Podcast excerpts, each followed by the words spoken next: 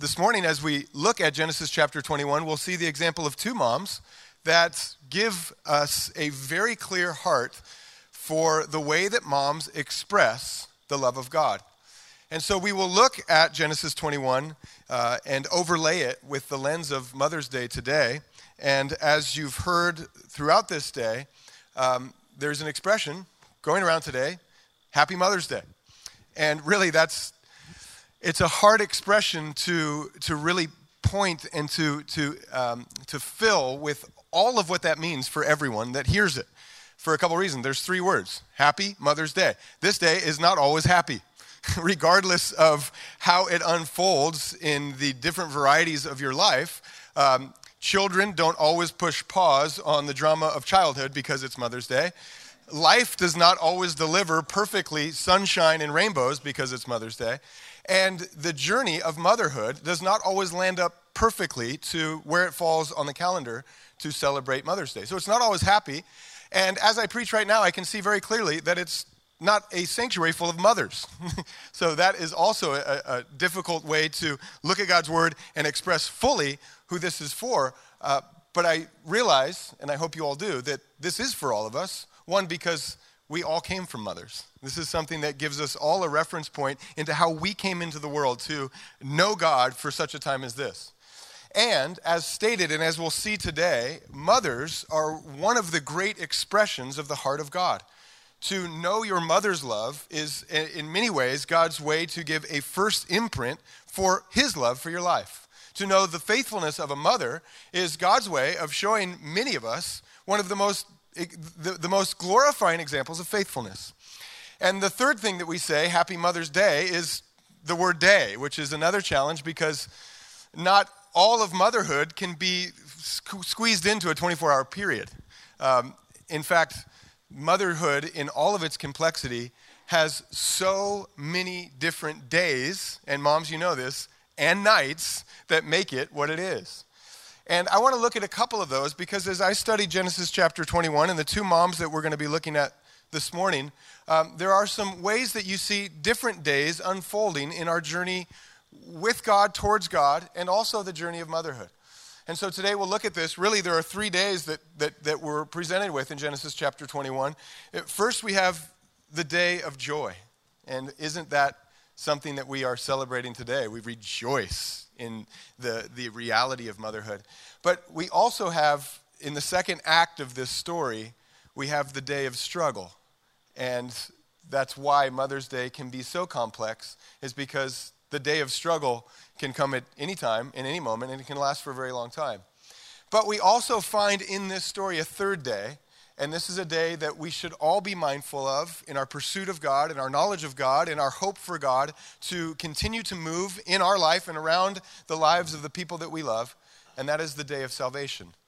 So today we look at the day of joy and the day of struggle and the day of salvation, all through the lens that God has presented before us of motherhood. So the story picks up Genesis chapter 21, verse 1.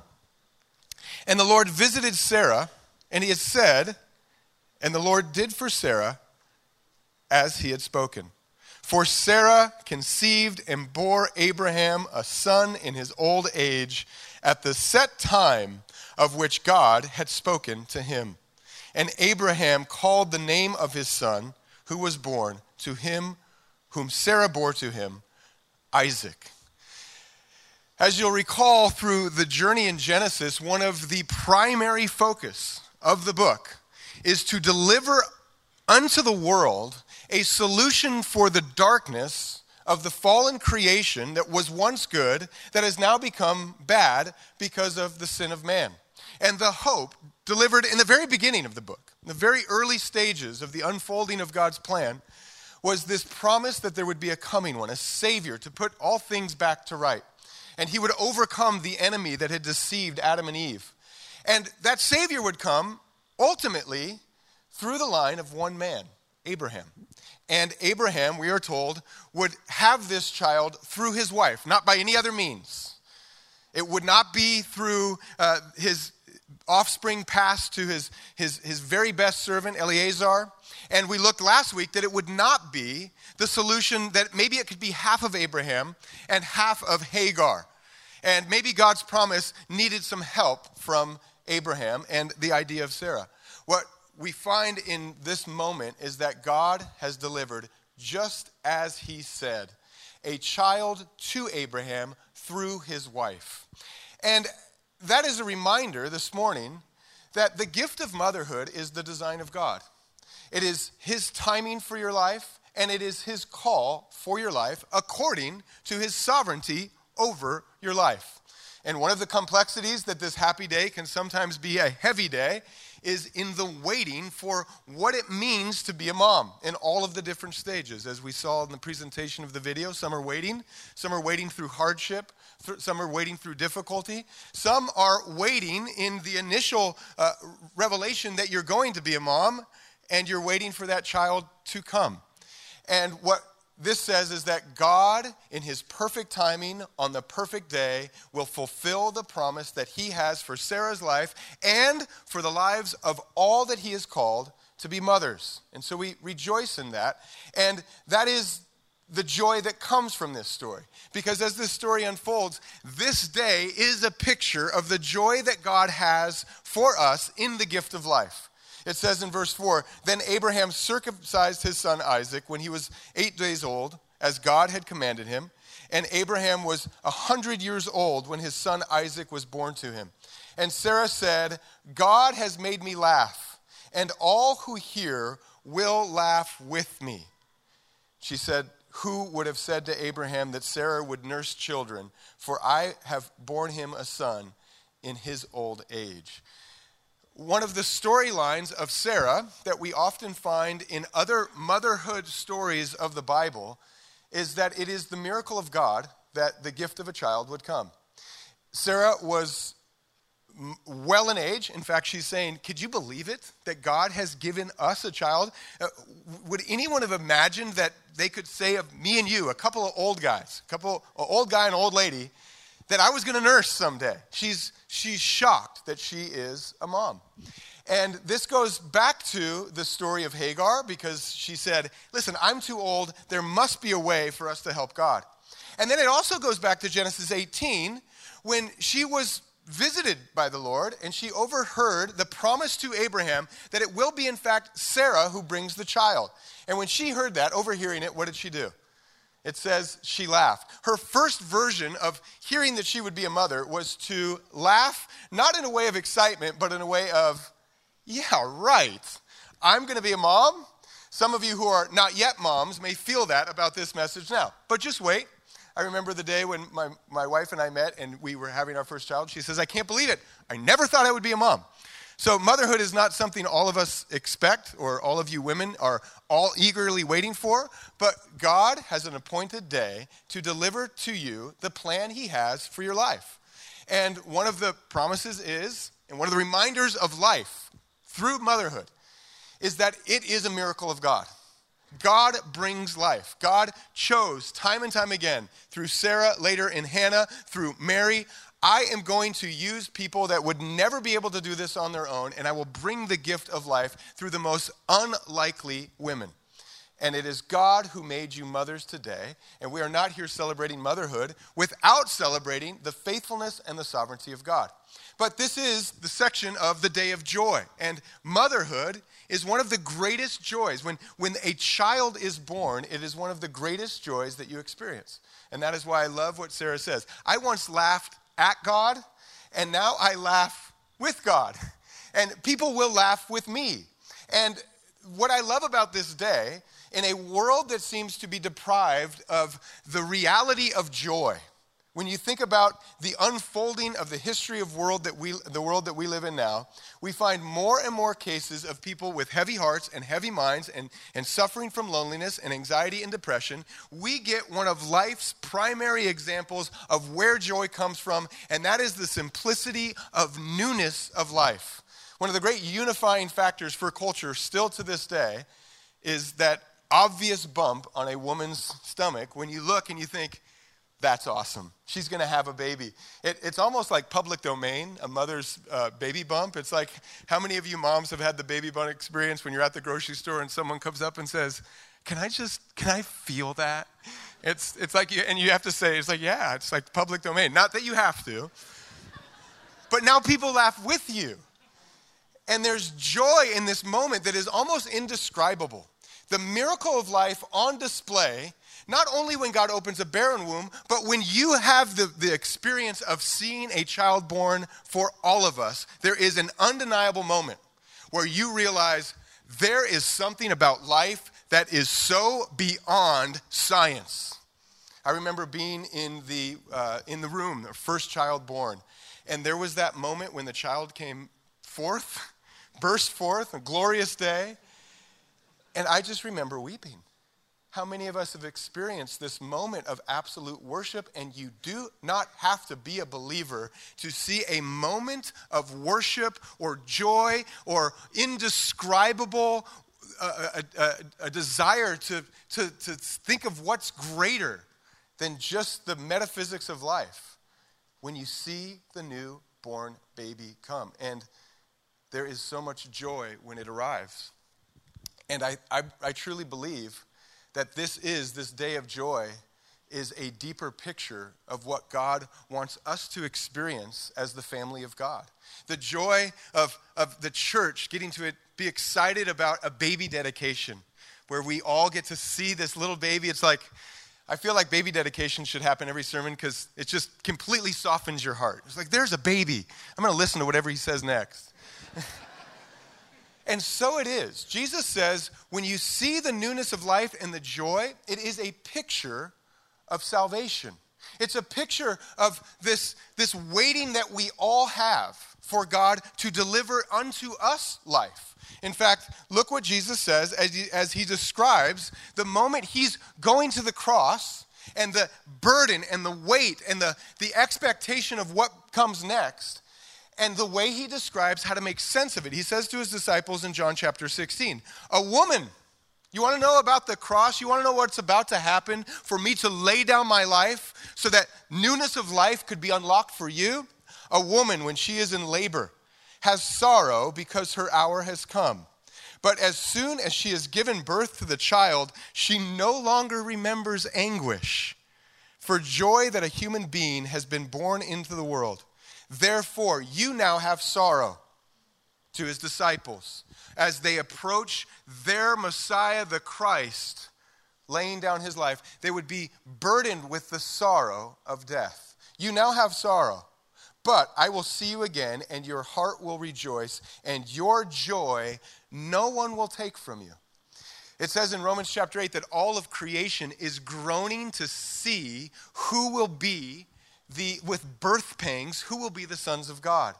And that same groaning exists in our hearts and our minds for the newness of life that comes when we approach the cross, when we say, lay down our life and pick it up again in Christ. And we experience the joy of the Lord that will never be taken from us. That's why Jesus says to describe what the joy of newness of life looks like, not just in the joy of motherhood, bringing forth a child, but also in the joy of newness of life for the spiritual rebirth that He has for anyone who calls upon His name. He says, you know, there's this, there's this concept when you lose something, it's so excited to find it. And He gives these parables parable of a lost coin, a parable of a lost sheep. And when you find that thing and you bring it, it's like rejoicing for the whole, whole, whole community. And he says, So it is when one sinner repents, there is joy in heaven. And one of the, the great joys that I experience as a pastor is to take part in the newness of life through baptism. In fact, we'll be doing baptisms in between service, if you want a living parable of this service, you can see the joy that comes when someone gives their life, dead to their sins, alive in Christ, newness of life has come. And we get that picture initially through the joy of the example of motherhood given. Sarah is an example. She says, Now you guys get to laugh with me. Now you get to take part in the joy. And there's a second, a second thing that will now transition, transition us into the, the day of struggle. It says in in verse 8 So the child grew and was weaned, and Abraham made a great feast on that day that Isaac was weaned. Because it's not just the joy that comes from birth, But motherhood represents to us the joy that moms have for every one of these amazing milestones of the life of a child. It says in this example, Isaac was weaned. What, what a joy that process is. It's like the, the struggle and the joy all at one because the, the intimacy of nursing your child, you now can trust that they are going to be eating solid food. Well done, mothers. Well done uh, to get your child to a place where they're growing and they're strong and it's exciting for the milestone. And Abraham sees that milestone. He says, It is time to feast because there's another version of our child graduating into another abundant life moment. And there's joy in the milestones, mothers, fathers. We, we, we take joy every time our child grows into the next version of life that God has for them. I've gotten to experience some of those milestones. The milestone of a child weaning, a child, I guess, back it up, a child sleeping through the night. It's like, yes, did it. And then they wake up a little bit more and you kind of regress and then they wean, and then they, they, they, they, they learn how to, to use the, the, the bathroom by themselves. They learn how to start feeding themselves. And every milestone, there is this version of joy that we get to experience where there is a feast in our lives. Training wheels come off. They get to, they start to read. They start to understand. They start to, they start to receive the word of God. They start to pray. And there's a milestone even celebrated this morning with applause, which is the, the joy of seeing a child grow through education, trained up in the way that they should go, and now they've graduated into the real world. A joy for the parents, parents crying when they see their child go through the milestones of life. But now we transition into the, the day of struggle because every milestone comes with a new version of struggle. Every time. You say, We finally got to this point. They're finally weaned. And then what happens? Now they, they're about to, to start to learn how to talk, and now they can start talking back. they, they finally know how to ride their bikes. Great. Where do they ride off to? I have no idea. And in this version, graduates, you finally graduated college. Great. Now what's going to happen to your lives? Where you're no longer under the care of the structure of the cultural system, and now you're off on your own to find a job, or maybe not. And it's like graduation, the joy turns into another version of the struggle of parenthood. And, and, and, isn't that what we see here? It says, even at the feast, it says in verse 9, and Sarah saw the son of Hagar, the Egyptian whom she had borne to Abraham, scoffing. So we've got, in one sense, the joy of a transition to, to being weaned from milk to solid food, a picture of our spiritual life, being, being weaned from the milk of the word to the meat of the word. And at the feast, we see a version of the struggle. And, and in these days, you also see a, a version of, of, of some of the stages because it says that Ishmael was, was scoffing. So we've got a newborn, and we've also got, by the accounts of the timeline of when Ishmael was born and when Isaac was born, we've got a teenager. And the teenager is scoffing. And there are different moms that can relate to different parts of this sermon right now because the newborn phase is completely different than the teenage phase. And I'm excited for the examples of those of you who've gone before me. But I heard it's just as hard. In fact, I was warned of how hard the, the different stages can be. Um, the struggle continues no matter what stage you're in. I'll never forget the, the wise uh, warning that someone once gave me. My, my wife and I were on vacation, and uh, when we vacation, when we get out of town, we look like a caravan of people traveling, uh, you know, in ancient times because we've got to carry so much stuff for all of kids ages six and under. It's like four car seats, two cribs to, for them to sleep in wherever we go. And then if we're going to swim, we have uh, four versions of life vests. And I just remember we're carrying all these things, and, and, and Danielle and I are like packing it in like camels, and the, the kids are running around. And, and we get to this elevator, and there's only room for one other person, and he sees like the struggle is real. And he's like, Oh, you guys, this is great. You guys are in uh, the stage of parenting that is an absolute physical struggle. And I was like, yeah, it's a physical struggle. I mean, it's just carrying stuff all the time. And he goes, just so you know, as soon as that ends, uh, you're going to be in the mental struggle. And I was like, well, thank you, kind sir. so as soon as I no longer have to physically carry everything, I now have to physically carry the weight of all of the challenge of, of, of raising kids in my mind. And mothers, don't we know it in, in the example of how you care for every aspect of the details of your children's life from, from newborn and beyond? And this is what we have. We have uh, Ishmael now in the emotional version of what do we do here? And this will begin a real struggle, not just for the, the family dynamic of Sarah and Abraham, who is the father of Ishmael, but also Ishmael and his mom. Because look what it says. Therefore, she said to Abraham, Cast out the bondwoman and her son. For the son of this bondwoman shall not be heir with my son, namely Isaac. It's like, wow, the, the struggle and the family dynamic is so real and so hard. And the, she's come to a place where she says, We've got to separate. He's not going to be heir. The, the word scoffing is just one word, and we try to understand what happened. And we don't know fully what Ishmael was doing. He might have just been teenage angst, just annoyed at the feast and crossing his arms. He might have been, you know, in, in his heart, or even, uh, even an example of something he was doing, causing harm in some way to Isaac. And so now Sarah and Abraham are faced with this dilemma, a reminder of the complications when you try to help God with the plan that only He can deliver on. And she says, we got to get, We've got to get rid of Ishmael. The struggle is so real. And the, the, the struggle is seen as you see Abraham's response. He says, it says in verse 11 that the matter was very displeasing in Abraham's sight because of his son. You know, there are no simple versions of motherhood. And when you go into that stage, when it becomes much less of a physical struggle and a mental struggle, there are so many forks in the road where you are relying on the wisdom of God and you are hoping for God's sovereignty to prevail in very difficult times.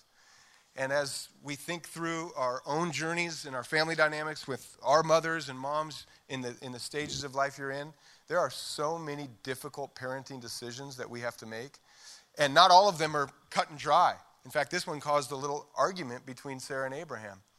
But there are times where we have to give over the children that we love to the plans of God. I think that might be one of the scariest aspects of parenting moving forward. Of course, I'm in a stage where I can really keep everything within an arm's length under my house, in my car, in my backyard at all times. But there comes a time where we see the example of God played out in the prodigal son, where the prodigal son comes up to the father and says, I want my inheritance now. And what does he say? I will never give you inheritance because you are a foolish young man who does not know how to make good decisions. The father says, Here you go. He gives him over to the choices that he wants to make. And he gives him over to the reality that sometimes the, the fastest way home is the longest way round, as, as Chesterton says. In other words, you have to really realize what you've left behind to know how important it is. And the prodigal son goes through a season of life and famine where the money is gone and the food is gone and the job is gone, and it says he came to his senses. And in some ways, we get hope that parenting, motherhood, when you trust the wisdom of God, He will, in His sovereignty, care for the challenges of parenting. And it says in verse 12, God said to Abraham, Do not let it be displeasing your sight because of the lad or because of the bondwoman. Whatever Sarah has said to you, listen to her voice. For in Isaac your seed shall be called. Yet I will also make a nation of the bondwoman because he is your seed. In this instance, God is with Sarah. As Abraham was, was against the plan, God speaks directly to Sarah, or directly to Abraham, and says, Listen to her. She's right. There will be times, moms, where you have to make very difficult decisions. There will be times where your family is, is in a tough spot. And there will be times where the husbands don't always, do not always agree. But what we're looking for is the times where we can say without a doubt, God is with us. There's a time in another version of motherhood where Mary gets word that she's going to be a mom, and it says she's greatly afraid. And an angel of the Lord visits her and says, God is with you. Do not be afraid. Some of you moms in the struggle, dads, families in the struggle, know that in ways that we don't always see immediately, living by faith and not by sight, we can trust that God, in His sovereignty, has a way to work things out, to work difficult and alarming situations out for good, because He says the promise is listen to her, I will make him great. I will still make him great. He is still someone that I will care for on your behalf. So trust God in that. Trust God that He will make our decisions somehow make sense as we love Him and are called according to His purposes. And before we get on to the day of salvation, we get a, a, reminder of something we talked about last week. What it says in Galatians 4 that this is more than just an immediate story of history. This is, as Paul realizes, an allegory of our lives in pursuit of a relationship with God. Because what Paul says is this is a picture of two covenants, two ways to make a relationship with God, make it till the end, to where he would welcome us into his presence. And he says the two covenants are actually seen in these two moms. One is the covenant of the flesh, that you will somehow work your way to the promises of God. That is seen in the bondwoman or the slave. And that is an example of the law, that we would somehow fulfill the duties of religion and the law to make right by God and his promises. We will meet him halfway with our good works. But Paul says in Galatians chapter 4 the scripture says, Cast out the bondwoman and her son, for the bondwoman shall not be the heir with the, with the free woman. And the free woman represents the promise the promise that there are things in bearing life that only God can do. Only God could bring life to Isaac. And only God can bring life to our hearts and our minds in this spiritual rebirth to be born again. And that is how we look at now the day of salvation. This is a preview into the way that God wants us to know how salvation works for our children. This is why motherhood can be such a complex day, because motherhood takes on a burden to care for the gift of life that God has put into your hands. And we see that burden play out in the bondwoman or in Hagar. It says So Abraham rose early in the morning and took bread and a skin of water, and putting it on her shoulder, he gave it to the boy, to Hagar, and sent her away. Then she departed and wandered in the wilderness of Beersheba. And the water in the skin was used up, and she placed the boy under one of the shrubs.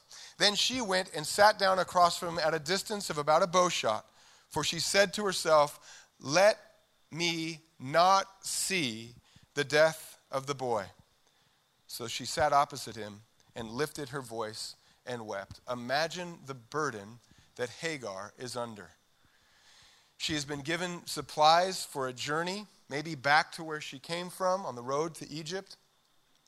And the supplies have run out. She's out of water. And the wilderness in this scenario is not like the wilderness of the tree line where the forest is green with wildlife. This is the desert. It says that she's found a shrub to put her child under some shade. And then she weeps with a heavy heart, I can't even bear to look because my child's going to die. And this is the burden that motherhood, parenting, caring for the life that God has entrusted to us brings on our life. But remember that we just got a reminder right before Paul drew it out of the text that written into this story is the gospel written into this story that the, the, the, the flesh or the law would not bring life. And written into the story of Hagar is that Hagar could only take this child so far before the supplies run out and the sun is scorching and she doesn't see a way forward. And this is a reminder for all of the parents this morning. You can only take your children so far. So difficult, even in my own heart, to make that re- revelation true because I want to take my kids to the end. I don't want to get to a place in my life where I can't provide for them, where I can't care for them. But when it comes to their spiritual life, that is just a matter of fact. Let me read to you something that uh, the Scottish preacher Colin Smith says about salvation by grace as seen through parenting. Salvation is by grace and not by works which also includes parental works. two children raised under the same good example can go in opposite directions. And children raised with no example and with dysfunctional backgrounds can still find the grace of God. Put simply, no one was ever saved by good parenting, and no one was ever lost by bad parenting. Now, parents, we have all sorts of ways that we are the main disciplers of our kids. The word is clear. We should train them up in the way that they should go so that when they're old, they will not depart. We have a role to play. God has given us, by His sovereignty, the kids He gave us for a reason, at our time and our place. But we can't save their souls. You cannot hang on the cross for their sin. And you yourself cannot defeat sin and death to give them newness of life, which is a great good news message for us today. Because in all of the ways, motherhood is a way to say, Moms, you're doing a great job. Motherhood is the most important job of the world. Many of you already know that. You already live under the intense burden that you have such an important job. And you have seen so many ways that that burden has become too much to bear. So, hear the gospel message. What is your role? Your role is to take them to the cry of God for their heart. And this is what we see in the example of Hagar. So she sat opposite him and lifted her voice and wept. And God heard the voice of the lad. Then the angel of God called to Hagar out of heaven and said to her, What ails you, Hagar? Fear not, for God heard the voice of the lad. You know, in Genesis 16, we saw that God interacts with Hagar specifically. I see you, I will care for you, I'm going to encourage you. But in this message, he says, I now hear your child's voice. And this is the gospel good news for every mother. This is the best message you can ever hear is that God has heard the cry of your child. And may that be an encouragement to all of us, for those that we long to see saved, for the fathers and the brothers and the neighbors. We pray that God would hear their cry because anyone who calls on the name of the Lord will be saved, and we cannot call on their behalf. And then it says, Arise, lift up the lad, and hold him with your hand, for I will make him a great nation Mothers are made by God. In His sovereignty, He brings the life in His perfect time that you will bring into this world, and He makes you a mom. And your children are made by God. Both their physical lives and the life within that God will place into them to bring them newness of life. God says to Hagar, I will make him. You have given him his physical life. Now I will give him his purpose and his destiny. And that is the message for us in all of our lives that God makes who we are ultimately according to his call on our lives. I will make him a great nation. And now, a bit of encouragement for all of us when we come to those desert moments where we don't know what to do and the supplies are out and we've got no plan, so we have to look away. It says, Then God opened her eyes and she saw a well of water. And she went and filled the skin with water and gave the lad a drink. So God was with the lad, and he grew, and he dwelt in the wilderness and became an archer. God opened up the eyes of Hagar. You do not have the answers for the conundrums of life. We will all find ourselves in the desert we will all find ourselves in the moments of life where we feel like we need to look away because we're not sure where to go. And sometimes we are so burdened that we can't see a way forward. And when we have those call out to God moments, what we need is not simply a sermon or not just to come to church to be refreshed, but we need the eyes of our hearts to be enlightened so that we can see what God has put before us as His way forward. He opened her eyes, and as she's crying, He's like, Here's a well that maybe you didn't see. Here's a spring of water. Mothers, may your eyes be opened for the wisdom of the way forward with your children. And on this Mother's Day, like all Mother's Day, I think of my own mother because she is a living example for my life in that a mom can only take you so far, but the job is not done because they can continually cry out on our behalf so that God would open our eyes. In fact, as I called my mom this morning to wish her a happy Mother's Day, she said, Thank you so much. Would you let me pray for you? And I thought, oh, You're always doing that to me, Mom. You're always praying for me. And I don't know if you know my story into ministry or ultimately into the kingdom, but I was not always walking with the Lord. I had my own uh, scoffing moments where I needed to go through the wilderness of life to see the sovereignty of God. And of course, it is God who saved me, and it is God who revealed his love to me in his perfect timing. But the story of my life is a story of intercessory prayer by a mother. My mom never stopped praying. Moms, never stop praying for your kids. Whether they're in the day of joy or whether they're in the days of struggle, the, the, the day that you're waiting for ultimately is the day of salvation that will come when the Lord opens their heart and it will come time and time again as God provides for their life. By chance, my mother sent me a devotional this, mor- or this week, as she does every single day, by Oswald Chambers, that had the perfect encouragement uh, for this message to mothers.